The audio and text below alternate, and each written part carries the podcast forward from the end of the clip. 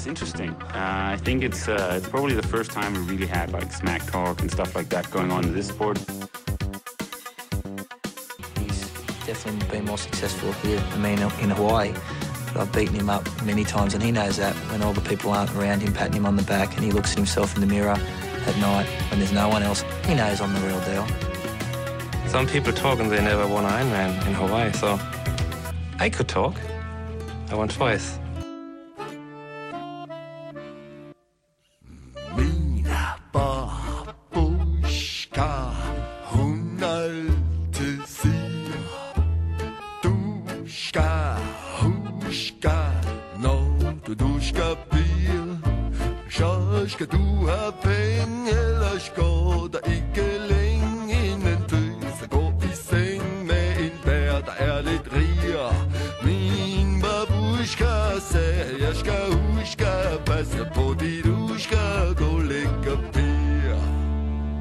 Trioraklets podcast. Jeg har igennem øh, et godt stykke tid kendt til en ung mand fra årsområdet. Ja, nu siger jeg års, egentlig så er han fra, fra Rusland.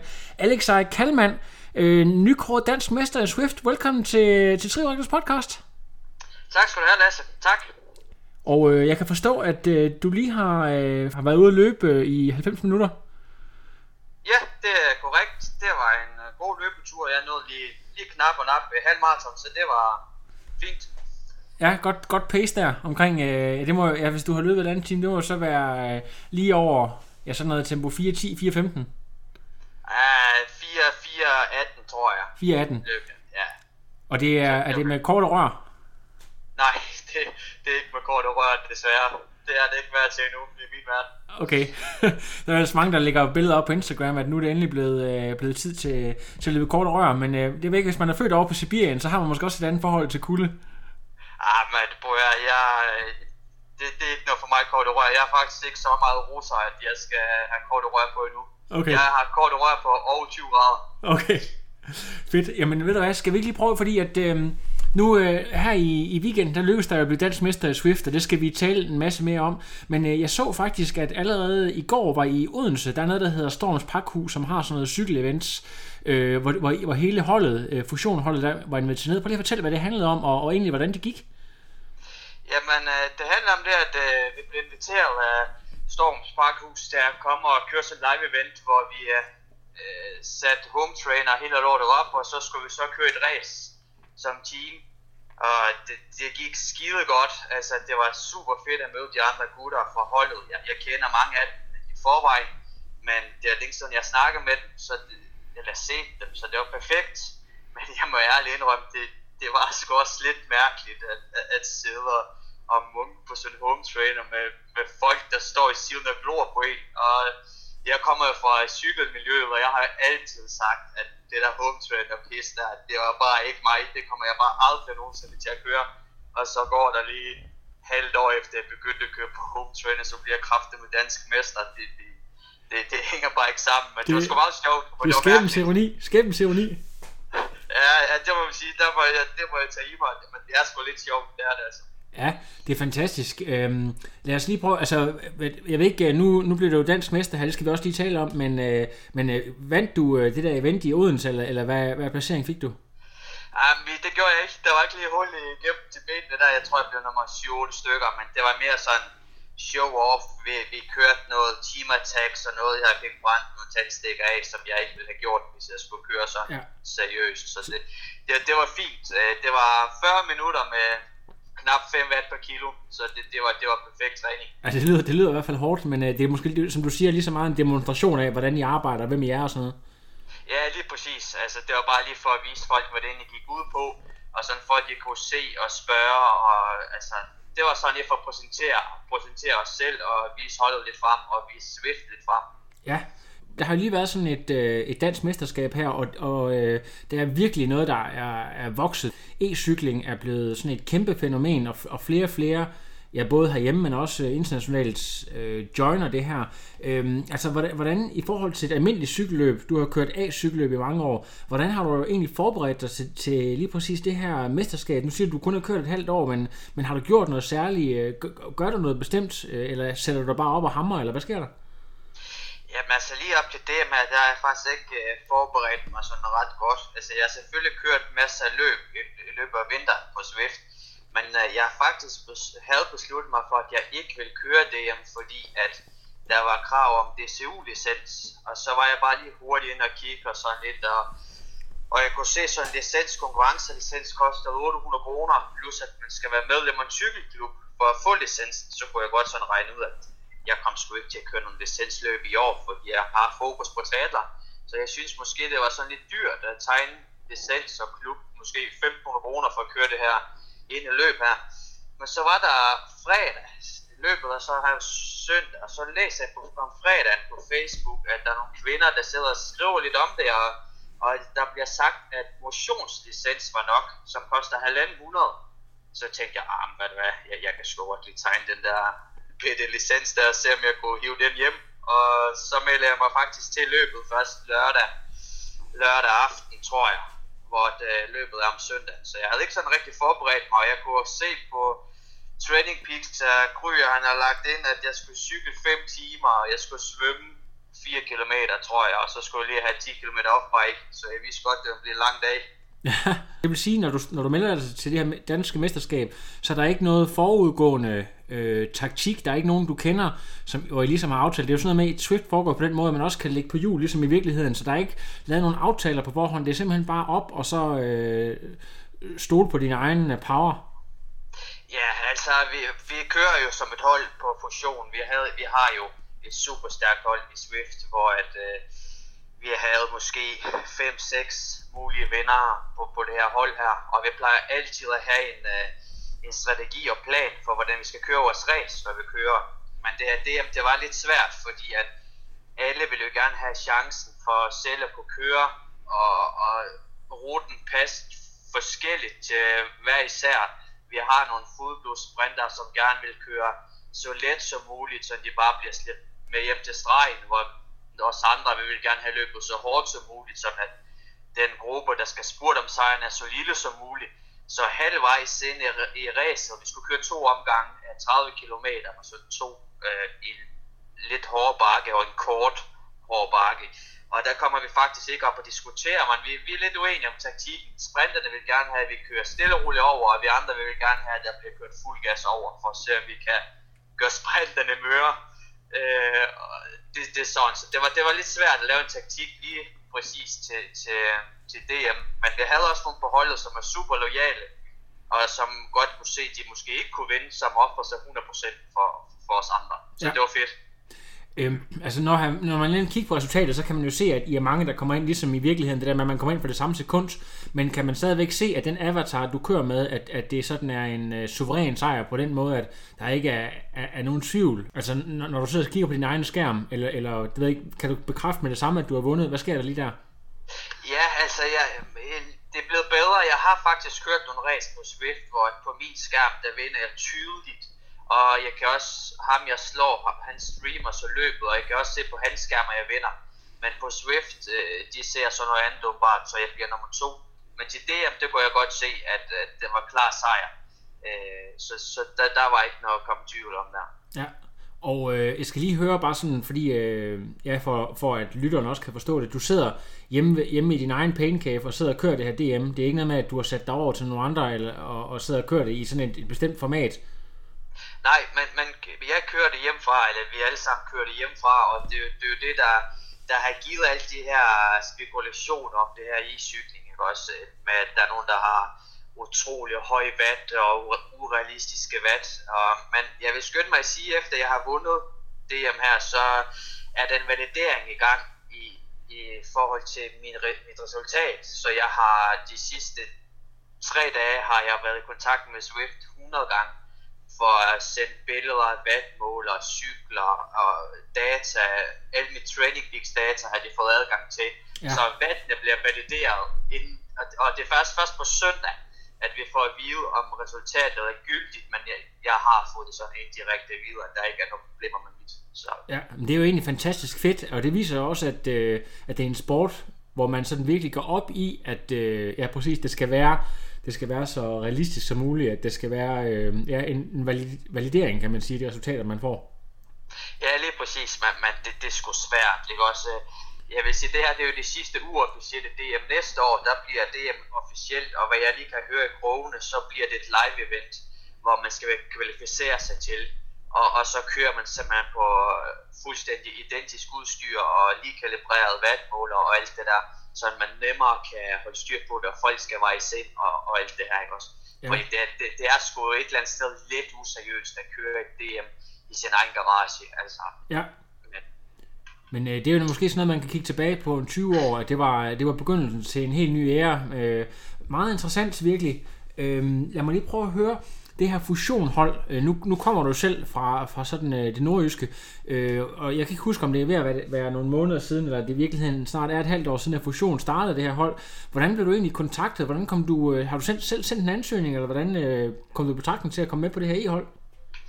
Jamen, øh, fusion startede jo, og så er jeg faktisk næsten samtidig begyndte jeg at køre lidt Swift, øh, og jeg kunne godt se, at øh, det var sgu egentlig meget sjovt, og jeg deltog i det løb, som Fusion også kørte, øh, og jeg kunne sagtens se, at jeg var med uden problemer. Jeg slog også flere af de gutter, der var på holdet, øh, og så lidt efter, så starter Fusion, så det her hold, det hedder Fusion Evo, som fungerer som et udviklingshold til Fusion ECT, som er første hold. Og der får jeg lige sådan en besked ind fra Fusion CT, at jeg lige skulle kigge på det her Evo-projekt, om det var noget for mig. Og jeg skriver som, det, det vil jeg gerne. Øh, jeg vil gerne være med på det her udviklingshold.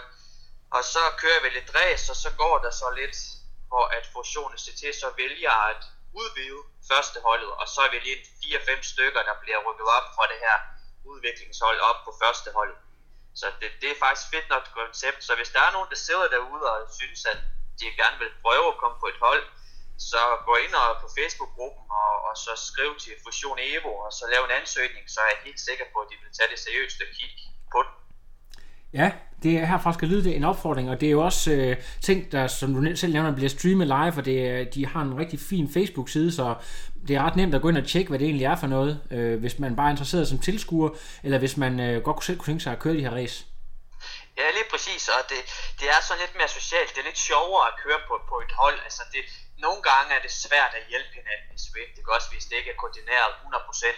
Men, men det er sådan noget med at lige, du ved, at planlægge løbende sammen, og de sidder på Discord under opvarmning og løbende, og sådan lige øh, chat lidt og have det lidt sjovt, ikke også, inden, inden man giver den gas. Det, det kan jeg sgu godt lide, så man ikke bare sidder alene i sin øh, garage og bare sidder og glor i den her skærm og bare munker det ud af. Ja. Så der, får lidt socialt i det samtidig med, så det er sgu meget fedt. Det synes jeg, dem der har en interesse, de skal kigge på. Har du det på samme måde som, øh, altså jeg, jeg har selv oplevet, når jeg kører Swift, at jeg er i stand til at presse mig selv hårdere i de her race, end jeg er i, øh, i regulær træning, selv hvis jeg skal sætte en FTP. Har du også oplevet det, selvom du har cyklet der i mange år, at du øh, virkelig, når du skal køre det her, er stand til at, at, at, komme med nogle højere watt og så videre. Øh, hvordan, øh, hvad er din take på det? 100 procent, altså 100 procent. Jeg er, øh, så snart jeg får rygnummer på, på ryggen, så, så slår jeg hjernen fra. Jeg kan slet, slet ikke nærheden køre de samme bat, hvis jeg bare skulle sidde og køre øh, i åben verden i Swift. Øh, jeg kører faktisk kun, øh, kun race i Swift. Jeg vil skyde på 90% af mit Swift. Det er race. Øh, det almindelige der, det, det, det giver jeg slet, slet ikke. Det kan jeg slet ikke motivere mig til. Jeg vil hellere ud på landevejen. Det vil jeg. Fedt. Øhm, lad os lige prøve at gå lidt tilbage og høre lidt om din baggrund. Du øh, omtaler dig selv som russer. Hvis man ikke lige... Nu er det jo sådan en øh, podcast, det her, så man kan jo ikke se, hvordan du ser ud. Øh, og du har jo den her dejlige nordjyske øh, dialekt. Men øh, prøv lige at fortælle om, om den der russiske baggrund. Øh, fordi du har faktisk boet 10 år i Rusland. Ja, det har jeg.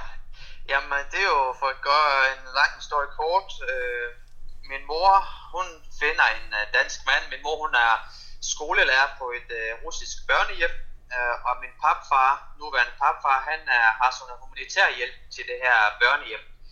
Og de møder så hinanden der igennem, og vi kommer på ferie herover i nogle år, og de beslutter sig så for at, øh, for at prøve det af, og vi vælger så at tage til Danmark fra Rusland, og så er jeg fandme ind der i, i, i, i, i Blære i første omgang, kommer fra en by, der har en halv million indbyggere til en by, der har 1.500 indbyggere. Så det var fandme en omvæltning, der ville noget. det skal jeg love for.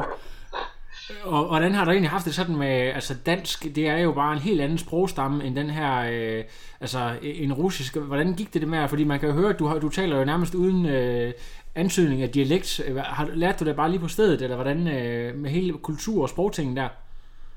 Jamen, jeg, jeg havde det faktisk lidt øh, nemt ved at lære det. Jeg havde en fremragende sproglærer på Blære skole, Jytte Rasmussen, ved øh, det, det gik simpelthen bare perfekt.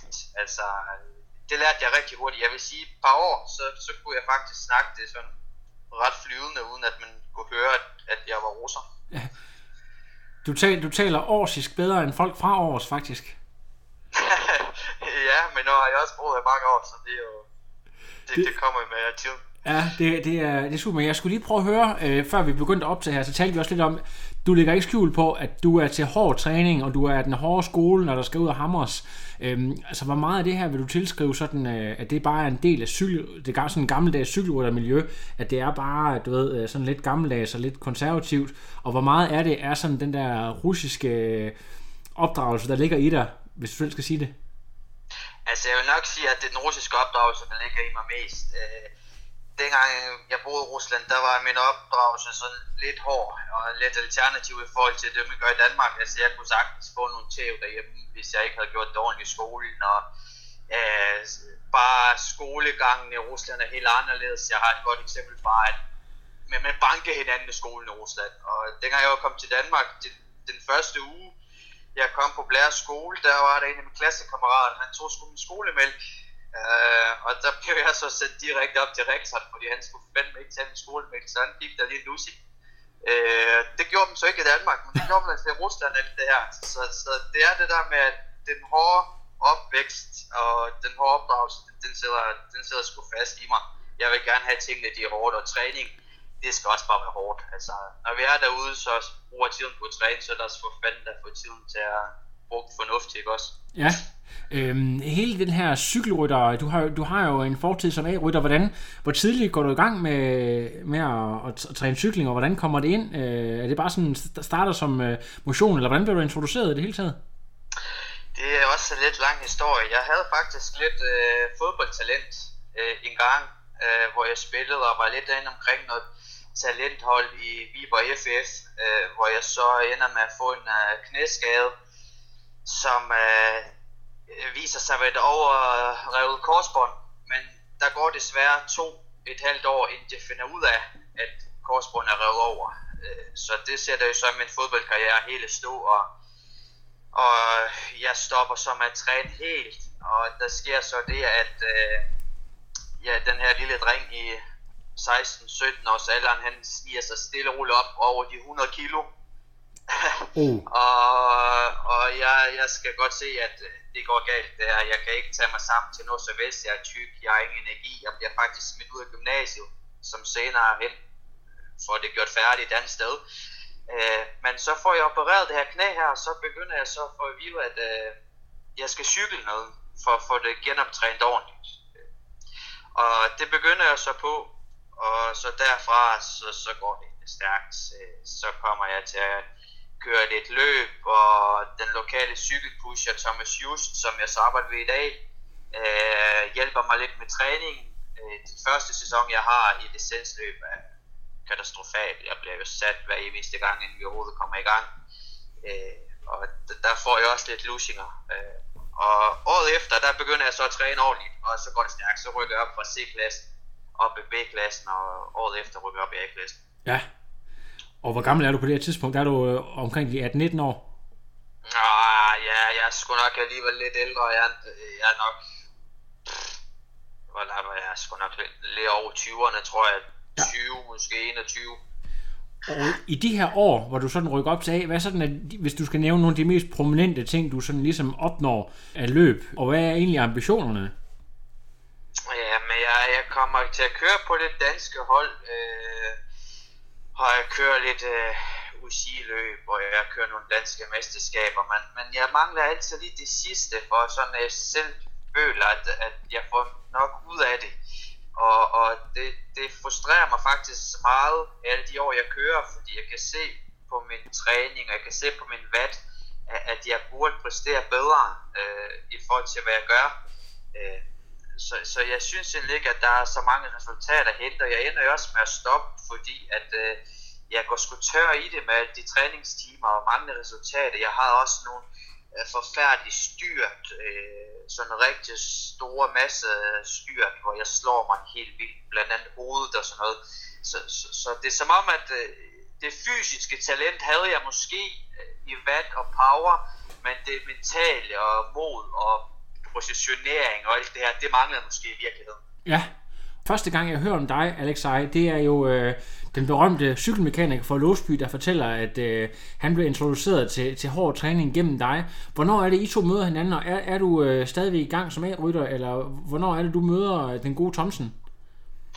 Jamen, Thomsen møder jeg på øh, Herning, øh, i Herning på cykelskolen, øh, cykelmekanikerskolen, hvor at øh, vi skal studere cykelmekaniker selvfølgelig, og vi skal bo på det her skolehjem, mens at vi studerer. Vi har sådan et skoleforløb, hvor vi er afsted fem uger gang. Og det er så der, jeg møder Martin.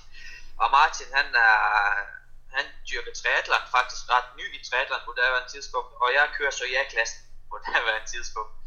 Øh, og, og der møder vi så hinanden, og, og så vi kom ud og træne lidt sammen, og Martin, han er, han er meget ny i triathlon. for førhen, der laver han meget styrketræning, og han er sådan en stor gut, og cykler sgu ikke ret godt. Altså, det var, det var jo nemt for mig at træne hårdt med ham, ikke? og så være lidt ovenpå og drille ham lidt. Men, men han er sgu komme godt efter det, den unge dreng. Ja, det må man sige. Øh, jeg, jeg, jeg kan huske, han nævner på et eller andet tidspunkt, hvor han, han bliver så kold, at du er nødt til at, at skubbe ham hjem fra sådan et interval-session. Ja, det er rigtigt, det husker jeg også. Ej, det forstår man jo ikke, hvad fanden vi, vi har kørt halvanden time eller sådan noget. Som jeg husker det, og manden går jo fuldstændig koldt. De sidste halv time, der skal jeg jo slæve ham hjem, jo, og nærmest der også fodre ham med mad, når vi kommer hjem. Der, der, der gik jeg sgu kold. Jamen, jeg kan godt tænke mig at vide, fordi det er også noget, øh, hvis man har hørt nogle af Brian Holms podcast, det der med, at, at triatleter, det er sådan nogle, der skal sidde og hælde kalorier i sig, hvor cykelrytter, det er sådan, så kan de godt køre en 5-6 timer bare på vand alene. Er det også sådan, du opdrager lidt i, i øh, den der gamle cykelrytterskole? Al min træning foregår på vand, og jeg, jeg ved ikke om det, når man cykelrytterskole gør eller ej, men al min træning, det er på vand. Altså om jeg kører 5 timer, eller jeg kører 2 timer, der har jeg kun ren vand endnu. Og selvfølgelig så stopper vi, hvis, jeg, hvis det er som social ride, jeg har nogen med, så stopper vi der for et stykke kage og en kop kaffe, men kører jeg alene, og jeg kører over 5 timer, så, så har jeg kun vand endnu. Men betyder det så også, at du øh, måske har skulle lære at ændre en lille smule på det der, når du så øh, efterhånden er begyndt at køre triathlon og også skal løbe bagefter, at du er nødt til at få lidt mere energi? Er det noget, I har arbejdet lidt med dig og coach Kryer? Ja, altså der, selvfølgelig skal jeg bruge noget energi, og, og vi har også arbejdet med det. Og jeg, jeg er også begyndt at øve mig i det. Jeg har svært, jeg har ikke svært ved, ved at indtage energi, og jeg havde ikke maveproblemer 7 i 13. Øh, men men øh, jeg synes sgu, at man skal træne på vand øh, på, på, på, cykel, på cykeldelen, øh, fordi at jeg har så meget overskudende cykler, jeg har en filosofi, at jeg vender min krop til at øh, præstere mere på mindre energi, og det kan godt ske, det er gammeldags, så det lyder tosset, og det helt sikkert også forkert, men det er sådan, jeg er vokset op med det, og det, det fortsætter, men det virker for mig, ja. og jeg kan godt køre nogle gode vand på, på vand, så jeg, jeg, ja, jeg tager måske lige en gel, når jeg skal løbe off for lige at se, om der er noget til benene, når jeg skal løbe, fordi det, det, det dræner mig. Så noget, som jeg ikke er så god til, så når man, som at løbe, det, det dræner min energi det gør det. Så skal ja. jeg bruge lidt sukker. Ja, fedt. Men er det, er det Martin, der ligesom får dig overbevist om, at du skal prøve at give triathlon en chance, efter I begynder at, at træne sammen og, og starter et venskab der? Ej, der går faktisk nogle år efter, at mig og Martin er færdige som cykelmekaniker, at jeg først begynder på triathlon. Jeg, jeg kører faktisk nogle år i A-klassen efterfølgende, også på noget hold og noget. Øh, det, der egentlig øh, får mig til at prøve triathlon, det er, at øh, som sagt, det jeg havde fra cyklingen, at øh, jeg synes, jeg havde poweren, men jeg havde ikke det her øh, mod og positionering, så jeg ville egentlig gerne prøve en sport, hvor det var individuelt, og, og det jeg gjorde, det var det, der kom på resultatlisten, for at cykelsport, der, der, der vil jeg sige 80% det er hovedet, og 20% det er benene. Ja. Øh, så, så jeg vil gerne prøve noget, hvor det, det var benene i stedet for hovedet. Selvfølgelig er der også hovedet i triathlon 100% ikke også, men der er jo tusind ting, man skal have styr på. Men, men man kommer bare langt med, med styrke i triathlon. Ja. Og øh, så, så hvad det, jeg kan huske, at du sådan, du havde et meget ambitiøst mål til at starte med, at det skulle simpelthen, øh, det skulle være sub 9, det var simpelthen målet fra start af. Er det, er det bare fordi, at det sådan, øh, det ligger til dig, at det, at det skal være et, et øh, sådan meget stort mål, for at det rigtig kan tænde dig? Fordi selv, altså, selvom at du kommer med en kæmpe stor motor, så vil, så vil sub 9 i ens første Ironman stadigvæk være ekstremt svært for, for selv rigtig, rigtig gode øh, atleter. Ja, det er faktisk ikke helt, uh, helt korrekt. Jeg har faktisk kørt en inden, hvor jeg kørte København, og det må være 17, hvor Okay. mit, mit mål var under 10 timer. Og, Okay. og det, det var også meget, meget ambitiøst, vil jeg sige, fordi jeg, havde, jeg var lige stoppet med at cykle, og jeg har ikke løbet en meter i 10 år. Jeg, det er overhovedet ikke. Altså. Og svømning, jeg kunne ikke, jeg kunne svømme brystsvømning, det var det, jeg crawl overhovedet ikke. Øh, 12 meter crawl ind til kanten, og så man bare hive efter hver. Øh, så det var også meget ambitiøst. Men tilbage til spørgsmålet, ja, ja, jeg skal have et mål, som måske for mange virker urealistisk, men for mig virker stort. Det, det, det kan tænde mig. Altså, så, nu har jeg også til næste sæson et mål, hvor jeg helt klart vil under 9 timer. Jeg vil køre så godt jeg kan, og så nu har jeg andre mål end 9 timer, fordi at køre under 9 timer nu, det motiverer mig ikke. De 6 minutter, jeg skal hente, det er ikke en motivation for mig. Nej. Øhm, altså den, den, den første Ironman, der kan du lige for, for lytternes skyld lige sige, hvad, hvad, hvad kørte du der øh, med de der begrænsede øh, hvad kan man sige, talenter, du, du havde inden for svømning og, og løb? Hvad endte det, du var med at køre i 17? Øh, jeg tror, det var 9,51 eller sådan noget. Det er forfærdeligt. Så det, det ja, men det, for, for mange vil det alligevel være noget af en, af en drømmedebut, så så 9,51 fra en, der ikke kan svømme eller løbe, det, det er alligevel rimelig habil, vil jeg sige.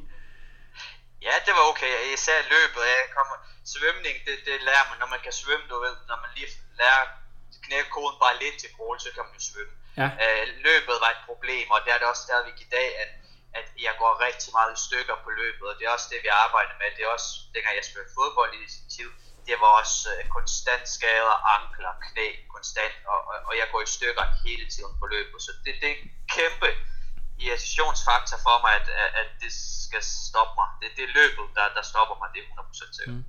Øh, noget, jeg synes, der er interessant det, også, det er, at øh, du simpelthen vælger at indgå et samarbejde med Kryer, øh, sådan relativt tidligt, tidligere landstræner, altså sådan, øh, nærmest sådan toppen af poppen. Øh, er, det, er det nogen, der har, der har vejledt dig til at gøre det, eller er det bare sådan din, din mentalitet, der også siger, jamen, hvis jeg skal være den bedste, så vil jeg også træne sig den bedste? Ja, 100%. Hvis jeg skal være den bedste, så, så skal jeg også have den bedste til at hjælpe mig med det. Øh, og jeg har hørt rigtig meget om kryer, og, så, og jeg har hørt øh, lidt igennem folk, at Kryger han er meget, altså, man får en, en besked, og så skal man helst udføre det, og, og, og så er det sådan, det er. Og, og det kan jeg sgu godt lide med Kryger. Øh, jeg synes, vores samarbejde, det er, det er super enkelt der. Jeg, jeg håber da også, Kryger, han synes, at de er utrolig nemme at arbejde sammen med, for det synes jeg selv. Øh, som jeg sagde til dig, inden vi gik i gang, altså mig og Kryger, vi har ikke ret meget kommunikation. Kryger, han er en mand af meget få ord. Jeg ved fandme ikke, om, om det er hans øh, elektronikforstand, eller hvad fanden det er. Jeg har drillet ham lidt med det, men altså, man, man kan fyre en super uge med 23 timer, og jeg skrev til ham, chef, hvad du er, det har fandme gået perfekt, jeg har fandme kørt en gode vand, pacen har været god på løb, jeg har ovenpå, jeg har klaret al mængden, hvad så? Så kommer der bare sådan en thumbs up. okay, Ja. hvad så? Ja, han, han lever ikke for rosen atleter, det er, det er bare forventning. Det, Ja, lige præcis, og det kan jeg sgu godt lide, altså prøv at øh, Altså for fanden, det, som de siger, postbud, han jubler sgu da heller ikke væk, og han afleverer en pakke, vel? Altså, Nej, nej. jeg synes, jeg synes sgu det er godt. Det, det kan jeg godt lide. det er jo uh, Mario Balotelli, der sagde det i sin tid, at grunden til, at han ikke jubler, når han scorer mål, det er ligesom postbuddet, der ikke jubler, når han afleverer, afleverer post. Ja, det er rigtigt. præcis. Det er super fedt. Øhm, og I, jamen, I har gjort det godt, og så, det, så var så, hvad hedder det, dit mål i København, og det var jo, det var at du skulle under 9, og du kører alligevel 9.06, øh, selvom at du går voldsomt ned på, på det afsluttende maraton. Ja, altså det hele starter faktisk dårligt. Jeg har faktisk været smidt håndklædet ring på svømningen allerede. Øh, de første 2.000 meter går fremragende med svømning. Jeg finder for gode fødder, og jeg får overhalet nogen. Og så, jeg, jeg ved faktisk ikke, hvad fanden der sker. Det er jo helt sikkert min egen skyld, at jeg svømmer for tæt på eller et eller andet. Men jeg svømmer, og så har jeg en fornemmelse af det, der sker, at ham foran mig, han, han slår over i bryst i kort sekund for at orientere sig, eller hvad han nu skal.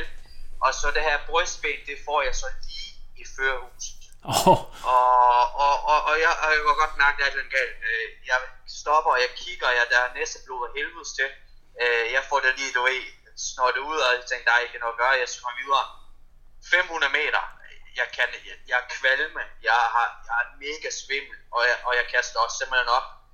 Øh, og, og der kører tankerne bare, at det, det her, det duer bare ikke. Øh, så jeg prøver jo at lige svømme lidt mere, og får faktisk rakt hånden op øh, til en øh, kajak, som så kommer hen, og jeg siger, jeg siger faktisk til hende, at øh, jeg, jeg kan ikke mere. Og så siger hun til mig, om hun synes lige, at, øh, at jeg skal blive med kajakken, og så lige prøve at svømme lidt mere. Og så, så jeg får sagt til hende, at prøv, jeg ved slet ikke, hvad retning jeg skal svømme i. Og så siger du svømmer bare den vej der, og, og hun, hun blev lige ved mig, og så måtte vi tage den derfra. Jeg prøver så at svømme afsted der, og jeg har det bare så skidt. Altså, jeg er kastet op, og jeg svimmer, og jeg kan slet ikke overskue det. Og, og, og jeg tænker bare, mine forældre kom derover, min kæreste, min familie, altså alle sammen taget derover for at støtte mig, så tænker jeg, jeg skal kraftedeme bare ikke stå af på det her fucking svømning her. Så, så det startede faktisk rigtig dårligt. Alt mit pre-energi inden race, det blev til fiskefløde, så jeg vidste godt, at dagen det vi satte med blank. ja. Så svømningen der startede skidt, og så ude på cykling, øh, så måtte jeg bare bygge op og få noget fyldt på, på motoren, og så simpelthen bare passe på mig selv derude. Det vidste jeg, jeg kunne, og så måtte jeg finde mig selv, og så se, hvor godt jeg kunne løbe. Og det, det kunne jeg så også godt, fordi jeg startede alt for hårdt ud, og så døde jeg fuldstændig, som du siger. Ja, øh, altså men den cykling der, der var mange, der kørte hurtigt, men altså hvordan, øh, hvordan øh, i hvert fald split endte du med at tage øh, som sådan en gammel A-rytter? Hvad, hvad kunne du køre øh, på i København?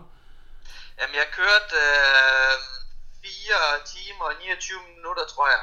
Ja. Øh, tredje bedste tid, tror jeg, jeg kørte. Vinugros slår mig. Og hvad fanden er det sidste? Jeg tror, det er eller Roen, hvad det han hedder. Ja, det er Morten. Morten, Morten, Ja, Morten Falk, ja. Morten. Ja, lige præcis. Ja, så det, er- det er sådan to sådan rimelig habile folk at, at tabe til, hvis man endelig skal. Ja, ja det er det, det er det. De, de er sgu stærkt, det har jeg ikke noget imod. Øh, altså, men, men jeg har stadig, det, jeg døjer sgu stadig lidt med på, på, på cykeldelen, at jeg satser lidt mere. øh, jeg sidder hele vejen og holder tilbage, du ved, jeg prøver at kontrollere det, det er, hvad man kan forstærke, det er, hvad man kan forstærke. Jeg har ikke haft, jeg har ikke haft et eneste race endnu på cykel, hvor jeg bare har åbnet op og, og bare leveret en performance, hvor jeg synes, det der, det er bare fucking godt. Altså, det, det har jeg ikke haft endnu. Okay, og, så, og det leder så hen til det næste, for vi skal jo snakke lidt om, hvad dine sådan planer er. Du kan godt lige sætte dig selv store mål. Så hvad, hvad er der i øh, pipelinen her til 2019? Hvad, hvad er sæsonens store mål? Jamen, øh, det store mål, det kommer allerede snart. Jeg skal køre Texas den 27. april. Yes. Og der har jeg et mål om, at øh, jeg håber, jeg kan kvalificere mig til Hawaii. Øh, jeg, jeg aner ikke, hvad det kræver. Det kræver nok noget, der ligner 48 øh, i tid og en podieplads, ikke også, øh, for at kvalificere mig. Og, og det er det, vi arbejder hen imod, og, og jeg synes selv, at, øh, at, at det går rigtig godt. De sidste øh, 8-9 uger, der har været skadesfri, og jeg har trænet mængden, og jeg har trænet intervallerne. Det hele har været perfekt indtil videre. Ja. Og i forhold til varmetræning, det kan jo også godt blive, øh, det kan blive frygtelig varmt derovre. Er det noget, du allerede nu er begyndt at, at arbejde målrettet med, altså varmedelen her? Nej, jeg har faktisk ikke startet helt så godt på varmdag, som jeg burde. Jeg har snakket lidt med Høgen om det. Øh, øh, han er sgu venlig til, til at hjælpe. Jeg skrev lige hurtigt til ham, og, og han skrev nemlig også til mig, at det, det skulle jeg så begynde at arbejde med, fordi det var mobilt. Så det, det skal jeg helt sikkert i gang med. Ja, og øh, hvad er, det, er det simpelthen noget med at, at gå lidt øh, meget i sauna, eller noget med at sidde og, og køre home trainer med tøj på, og med, med uden fane, og, eller hvad, hvad, hvad, sådan, hvad er ideen der? Hvad, hvad, hvad, hvad kan man øh, gøre? Jamen, det tænker jeg, at det er, jeg har en, øh, en garage med to kæmpe radiatorer, som bare skal skrues op, og så lidt tøj på, og så bare afsted på home trainer. Og så eventuelt øh, svømme med noget våddragt i svømmehal, og så gå i sauna bagefter. Altså sådan nogle ting, ikke også? Ja. Og løbe med masser af tøj på, og, og det her. Og, og, og, og det bliver sgu spændende, fordi at jeg synes ikke, jeg er så god til varme. Og, øh, min, mit valg af, af, af race var måske ikke det, i virkeligheden det smarteste. Det var så et stort mål. Jeg burde måske have taget Lanzarote eller et eller andet, men jeg havde det sgu også sådan, at øh, skal vi, skal vi gøre det, så lad os gøre det ordentligt. Og går det galt, så har vi lige noget øh, ferie i Texas, vi kan afholde og komme ud og se noget, ikke også? Ja. Frem for at, øh, og, og, så er jeg så privilegeret, at Thompsons bedste forældre bor jo i Texas. Nå, for bor satan. 5, 15 km fra stævnet. Ja. Så, øh, så, så dem kan jeg bo ved, så det, det er jo helt perfekt. Så det er derfor, det blev Texas. Ja, men det er jo fremragende. Jeg kunne godt tænke mig at vide, øh, jeg har set andre tidligere øh, cykelryttere, altså professionelle, semi-professionelle, der har det lidt svært med triathlon, øh, som er delt op i de her age group kategorier, øh, og som sådan instinktivt synes, at når de har kørt elite eller A hele deres karriere, øh, så vil de også køre pro som triatleter. Er det noget, du har overvejet, øh, når du for eksempel har kørt den her sæson, at du skulle prøve at køre det der pro? Nej, altså det, det, det har jeg ikke, og jeg har godt, der er mange debatter om det der, synes jeg, på de sociale medier. Der er mange, der sådan bliver stødt over, hvis der kommer for eksempel en gammel elite-løber, der, der løber helt vildt, at han så kører age group. Men altså, det er jo tre discipliner, vi er ude i også. Altså, det er jo ikke kun cykel. Øh, Jeg skal jo også svømme, jeg skal også løbe, og jeg kan hverken svømme eller løbe. Så jeg har ingenting, ingenting at lave i pro-klassen overhovedet. Altså, det, det er mit niveau overhovedet ikke til, og det, det kommer det heller aldrig. Ja. Det er slet ikke min ambition. Jamen, det, er, det er jo meget fedt lige at få det sådan øh, sagt øh, højt og tydeligt, øh, fordi der er nemlig rigtig meget debat omkring de her ting, og det der med, hvor grænsen lige går. Så øh, det er rigtig fedt lige at høre din vinkel på det. Øhm, nu, nu skal jeg lige prøve at høre, øh, i forhold til sponsorer, som tænker, er der nogen, der har øh, fået øjnene op for dig, også i forbindelse med, med det her Swift, der har, der sådan, øh, har kontaktet dig og været din samarbejdspartner for 2019? Det må du meget gerne nævne her på podcasten. Jamen, øh, det er fandme ikke nemmere finde sponsorer, men jeg, jeg har lidt, jeg har øh, Vestemland Cykelcenter, som jeg arbejder ved, og Thomas, min chef, har været super flittig til at hjælpe mig, ikke kun med, med stumper og økonomisk sponsorat, men sådan noget med, at øh, jeg kan komme afsted til øh, alt muligt ting, uden at have flere fridage, og han er meget fleksibel i forhold til, hvis jeg skal træne og sådan noget, så det, det, det er super fedt. Øh, så har jeg Fysio Danmark i Luxdør ved Steven, som efterhånden er blevet min rigtig, rigtig god kammerat. Øh, han har været med lige fra starten af, også da jeg cyklede, og da jeg begyndte med triathlon, der var han ind over, hvor jeg startede med at løbe 1500 meter to gange om ugen. Ja. Øh, så, så, så han, han er med ind over, og det er ham, der holder mig kørende med skavanker, og, og hver gang jeg sætter mængden op, hver gang jeg kryger, vi snakker om at sætte mængden op, så tager jeg fat i Steven og siger, er det smart, eller er det ikke smart, og hvad nu klar, hvis jeg får et land, så jeg lige kan få en tid med det samme. Så det, det er super, og han, han- er fandme fantastisk. Øh, Han, han hjælper mig rigtig meget. Ja. Øh, så har jeg nogle gode sponsorer til lokale, sådan som Danne Bygge Energihuse har jeg fået i år. Også en, øh, en gut, jeg kender, som, som, øh, som vil støtte mig. Og, og det er det, der er svært, ikke? også med de lokale sponsorer, for de hånden på hjertet, altså, de får jo ikke ret meget ud af, at deres, jeg har deres logo på, på mit tøj.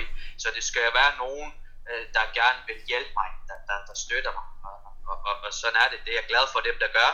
Og, og så har jeg vormand Leo Brandstrup, som er min svigerfar. Ja. Han, han, han støtter mig også, og det er økonomisk, men det er også mere sådan nogle ting, du ved, lige med låne bilen, og lige komme ud og spise, og lige for, altså de der mest praktiske ting, og, og de er sat super dedikeret, de, de tager også med til Texas for at støtte, så mine svigerforældre, de, de, de lever så sgu mere ind i det, end jeg gør efterhånden, især min svigermor, hun er med helt op og støvet. Ja, det er fantastisk. Det er så fedt. Det er simpelthen så fedt. Øh, jeg skal lige prøve, hvad her det... Øhm, du, noget, du, du siger helt i starten af vores lille interview her, det er det der med, at du, selvom at du er blevet dansk mester i Swift, så, øhm, så er det stadigvæk landevejen, der ligesom er nummer et for dig. Det er der, hvor det, hvor det foregår. Men er det øh, øh, som sådan en mand, der har fuldtidsarbejde, øh, foregår det selv, eller har du nogle gode træningskammerater der i området, du stadigvæk ligger og hammer lidt med, når du er ude på landevejen? Altså, øh, jeg har nogen øh, at træne med. Jeg har en, jeg kører på fusion med, som jeg har lært rigtig godt at kende her i år. En der hedder Michael, og en der hedder Morten Andersen, som jeg har, som også laver lidt triathlon. Han er så lige blevet far her for et års tid siden, så han er begyndt igen. Så jeg har lidt muligheder, men, men jeg foretrækker faktisk, øh, når jeg træner hårdt, og jeg træner fokuseret, så, så, så foretrækker jeg at træne alene. Ja. Og, og, og jeg vil sige, 90% af al min træning, den foregår alene. Det er godt. Ej, men ved du hvad, Alex, ej, ved du hvad, jeg kan allerede nu sige, at det her det har været et fuldstændig klasseinterview, uden sammenligning. Det er simpelthen, øh, du, er, du er et øh, podcast natural, nogle af de ting, du siger, det er fuldstændig fedt. Så det her, det bliver en, øh, det bliver en bestseller, ved du hvad? Kan du ikke lige sende mig, øh, hvis du har nogle øh, billeder fra træning, eller fra Swift, eller noget andet, så, så bliver det til, øh, til podcast cover, og så redigerer jeg med det samme, og så kommer den her podcast ud i morgen tidlig. Jamen Lasse, det, øh, det vil jeg få gjort. Og så lige de sidste, jeg gerne vil nævne, som jeg ikke har glemt, men den, der skal allermest ros, og, og, og den, der giver allermest støtte, det, det er helt sikkert min kæreste, som jeg bor med. Altså alle dem, der laver triathlon, de ved jo godt, at ens partner, de, de, de skal jo holde så meget ud og høre på så meget lort, Ja. at det, det er helt vildt. Så Eddie, min kæreste, det vil jeg gerne uh, sige tak til. Hun- Hun er fandme den bedste. Uden hende, så vil det slet, slet ikke kunne lade sig gøre det her. Ah, men jeg ved ikke, om det er, om det, hvad er det, du fedter for, om der, der bliver stegt bøffer i baggrunden med bearnaisesauce og så videre. Øh, Ja. Det er i hvert fald... Nej, det er fordi, det er fordi Lasse, jeg har fået at vide, at det er muligvis min sidste sæson, så vil hun ikke have, at jeg skal køre mere. Så hvis du lige kan gøre et eller andet, hvis du lige kan sælge den, så det kan få på sæsoner mere, så vil det være fantastisk, ikke også? Ej, det er jo simpelthen godt. Jeg vil gøre, hvad jeg kan for ligesom at hjælpe dig på den front der. Det, øh, der er vi nødt til ligesom at støtte hinanden. Vi mænd må holde sammen. ja, lige præcis.